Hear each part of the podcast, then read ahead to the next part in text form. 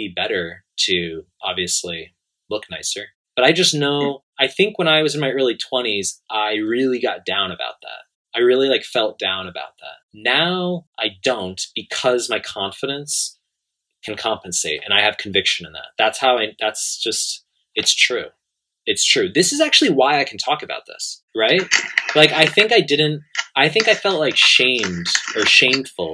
I think when I was like younger, I would think, I would feel like shameful to talk about my appearance or like that, you know, those types of thoughts. That's why I think you're actually, I admire that you can talk about stuff like that. Even if I, even if I think a lot of what you say is full of shit, I admire that you can still talk about things. But my insecurities with my appearance when I was younger came from my mom.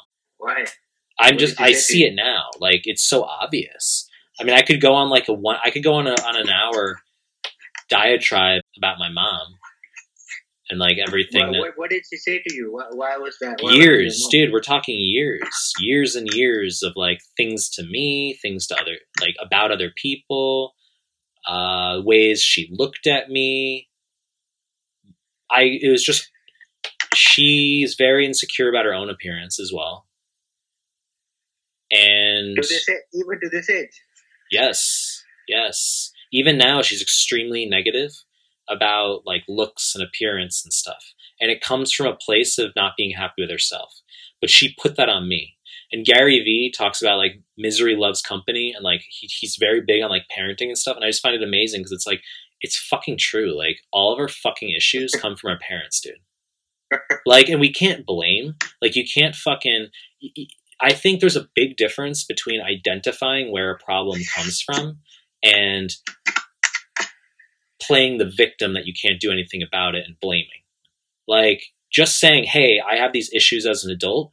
I know where they come from. I'm able in a healthy fashion to identify the sources, but I'm not going to dwell about it, blame people, and not take ownership for how I can choose to grow. So I'm able to identify that, like, uh, when I left home, like, you know, up until my mid 20s, like, I was really, I had, I left home very insecure about my appearance. Like, I had very, I had problems about my appearance. Like, I, and it all came from my mom. All came from my mom. Um, and like I'll give you an example. Like maybe two weeks ago, I was chatting with her on the phone, and we're just talking about regular day to day stuff. Like, I, don't talk to my mom that often. We're just chatting about like day to day stuff, and like she ran like she randomly.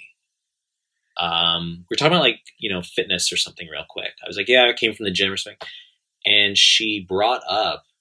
Um, she's like, hey, do you remember that trainer at like the gym you used to go to at high school or whatever? I'm like, yeah, like, you know, she knows some trainer who used to like, he was her personal trainer like 20 years ago for like 10 sessions or something, but he like still works at the gym that I went to high school. He's like 40 now. The bottom line is she just brought him up in conversation out of nowhere. It had no relevance to fucking anything we were talking about.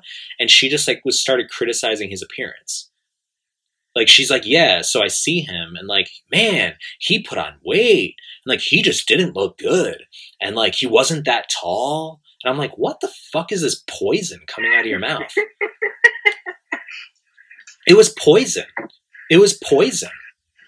And not to mention he's probably like five and not to mention he's probably like five nine on top of it like he's like he's a little bit like taller than we are as well like it's not even like it, I just find it interesting that it's like, what the fuck are you going on about? She and like this is the type of stuff that I grew up with, like every fucking day, like about appearance and um, just you have no like you have no clue. So I had really bad insecurities about appearance leaving home. Like I felt terrible like about my appearance. Like um approaching like learning how to approach and stuff was the greatest gift it was that's why i'm so grateful like this type of conversation from Australian this type of conversation i never in a million years would have imagined i'd be i'd be able to have in life like to be able to have this conversation openly about like how i was insecure about my appearance and all stuff like i used to feel such shame and Like I'd be very quiet about that. I'd hold it to myself. So were you being compared to somebody better looking than you or something? I used to like cry. I used to like I cried a lot. Um I cried a lot. And like when I was 20 I never cried about my looks. when I was don't 20 when I when I was well no, I had but I had really bad problems, man. Like it's serious. So like when I was 21 as an example, I remember I was with my girlfriend at the time. I'm not joking. I'm not girlfriend. At I'm- least you had well, no, no, no. This is you. You have to hear me out. I've never told anyone this. I've never to, in my life. I've never told anyone. I'm about to tell you. When I was 21, I was at Boston University, and I was out one night with my ex girlfriend, my girlfriend at the time, and we went to some pizza place like across from her dormitory, and there was like this model esque, super attractive guy there who was a student at the university, and I had seen him. I had seen him around maybe like three times. He's one of those where he would be like the top in like the top out of like the tens of thousands of people at the massive university. Uh, he was probably like one of the most attractive. Where you'd see him and you'd be like, "Shit, that's that guy." Yeah. So like the end of the gene pool. Right. So like I would see like I see him at this pizza place and it's pretty empty. He's there and he's with his girlfriend who was not attractive. And my ex-girlfriend um who like at the time like she was really into me. Like there was no threat. There was nothing negative. But like she was involved with like the radio station at the university and stuff and she had uh, lots of social connections and she didn't hold those insecurities the same way I did. And like she said to him, because she knew him from somewhere, she's she and like it was the four of us. He's with his girlfriend, I'm with my girlfriend. She made a joke like, haha, yeah, like um there was some other girl who said like, oh, you know, he's so attractive, blah blah blah. Like she said that, and it was all in good humor. It was all in good. It was all in good humor. Like there really was nothing negative. There was nothing to get insecure about. So she was flirting with another No, no, no, no. She was she wasn't, but she was like it was something like they had known each other briefly through like the radio station and she had made a comment about how like someone else said he, he was attractive and it was like obvious. It's like, yeah, well no shit, but like we're all laughing in good humor about it. It was nothing to feel threatened by. But I remember like uh we left the pizza place I went back to her place with her and I like cried to her. I'm not joking. I'm not joking. I remember like I remember 20, 21 year old man crying. yeah, yeah, I was I was crying to her uh about About yeah, like I remember I remember saying like just sort of like uh breaking open and being like it was like the, one of the first times I could get something off my chest and like uh I was like crying to her about just like you know uh like I wish I were more attractive like that. I don't even remember what I said to her. And it didn't hurt our relationship in any way. Like it was totally fine. But I just remember that happening. Um I've never even thought about that incident really since then. But it happened. It shows the headspace I was in, dude. Like that was me at twenty. That was what me at twenty one. reaction to it? Sorry. What, what was her reaction to it? It it wasn't anything bad. Like it was all me. Like it was all like deep emotions on my end. But for her, it wasn't like a big deal. It was like, yeah, you know, like it's fine. You know, don't worry about it. Like it's you know, like I think like I like you know you're really cute to me and stuff like that type of thing. But like No, I mean, but if she didn't find you attractive, she wouldn't be with you anyway.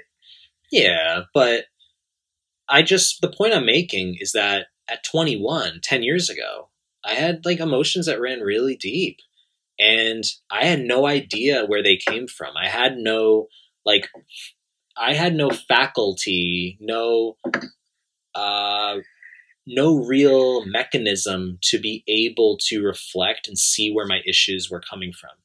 Like it was so Basically, early. from the age of 18 to 23, all boys are romantic fools. All boys are what? Romantic, Romantic fools. romantic fools yeah well i mean i just had like my i think my situation was very unusual um i'm a very unusual result in the world I'm a very unusual result because I, I'm not going to act like my situation was worse than anyone else's, but it was in terms of my mom's I like negativity about G-Shock, by the appearance. Sorry, what? I like your G-Shock, by the way, the yellow color. Oh yeah, you saw that. Um, but no, like I think not only have I think I'm very unusual in terms of my personality in the world and the fact that I have a blog and all this stuff. This isn't an accident. This isn't like it aligns. The probability of this happening aligns with my the probabilities of my upbringing and life experience because it's not like I just what made you start the blog, by the way? well, before I get there, it's not even just the fact that I've hit this high level of confidence coming from like an average place. I, I hit this high level of confidence coming from a really negative place. Like, and I know all guys, they're they're always in this negative place. We all are our shit is the shit. I get it. But like I really like my mom was really negative about appearances. And compared to my friends back home and stuff, I felt really insecure. Like I don't view those insecurities in my friends back home. I don't view those insecurities in anyone else in my high school to the level like I had them. Like I think I was came from just a really bad place. And I think I've just been able to rise up from that. I'm very grateful. Um, I try not to have resentment against my mom for that. So what a- what days did you rise above that? What days? What age? Um, I would say maybe the start of the transition away from that was when I started approaching. And I would say it took maybe two years to see that confidence could compensate. That was number one. That was step one, but it didn't eliminate my insecurities that looks still really mattered. Like I it was sort of I think when I hit maybe 27 going on 28, I think I probably like I think at the time I was able to see beyond a reasonable doubt that my confidence level could compensate for lack of looks. I was able to see that and that helped. That helped.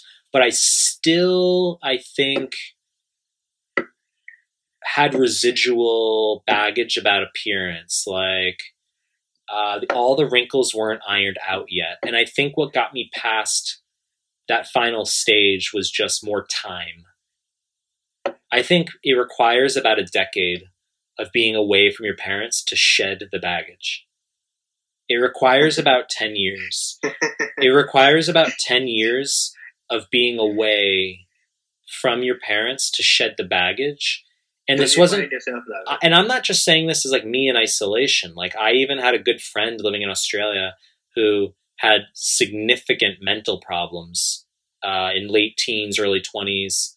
Was hospitalized, had all sorts of psych issues. Was on uh, antidepressants and stuff, and she is an absolutely phenomenal, sane, uh, amazingly stable uh, person in her thirties and it took her 10 years to shed her upbringing all of that all of the negativity all of uh, the depression she had really just came from her upbringing. It took her about 10 years. And i relate that to my situation. I'm like yeah you know it took me about 10 years. And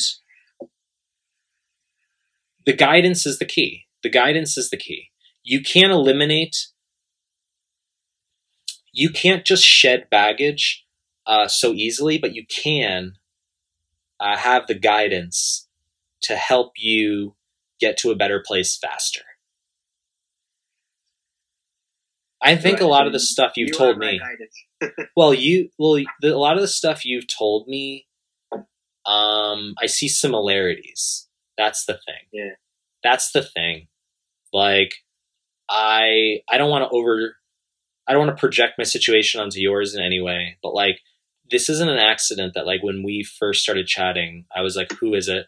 Is it your mom?" I'm like, "Which parent?" I'm like, "It's your mom, isn't it? It's your stepdad." I'm like, "Who is it?" And because you could say you're like it's not a parent, you're like it's not family. You're like I've just been rejected by girls, and like, but here's the thing. Here's something else to consider. Every guy gets rejected by girls. So that common denominator, right? It's canceled out.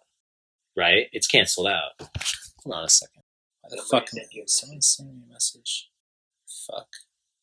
Did not think I was teaching right now. Hold on a second. Hold on a second. I'm not, there's no fucking way I'm teaching right now. So my student, my student messaged me saying, "Ready when you are." I'm like, "What the fuck?" Hold on a second. They're teaching what exactly? Medicine. I'm just like, I'm just like, what the fuck? When did I say I was meeting? When did I say I was teaching right now? I did not think I was gonna be. When did I say I was teaching this chick? Fuck that. It's the absolute last fucking thing I feel like doing right now. I'm just glad I'm like actually awake. Like I could have been like drunk or something.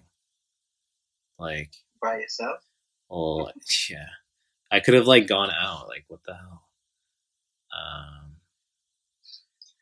You're so strange sometimes. Like you have McDonald's at like 6 a.m. in the morning.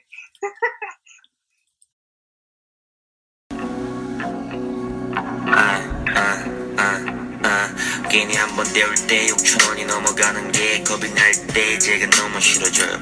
아무렇지 않게 먹고 싶은 것만 삼시세끼 먹는 그대들은 어떤 기분이신가요? 조밥집 알바할 때 한 조각에 만원짜리를 당연하단 듯한 그댄 어떤 기분이신가요? 저 같은 알바생을 볼 때 불쌍하신가요? 아니면 그대도 이런 때가 있긴 하셨나요 SNS 열등감을 창출해 주시는 잘나가는 래퍼들은 어떤 기분이신가요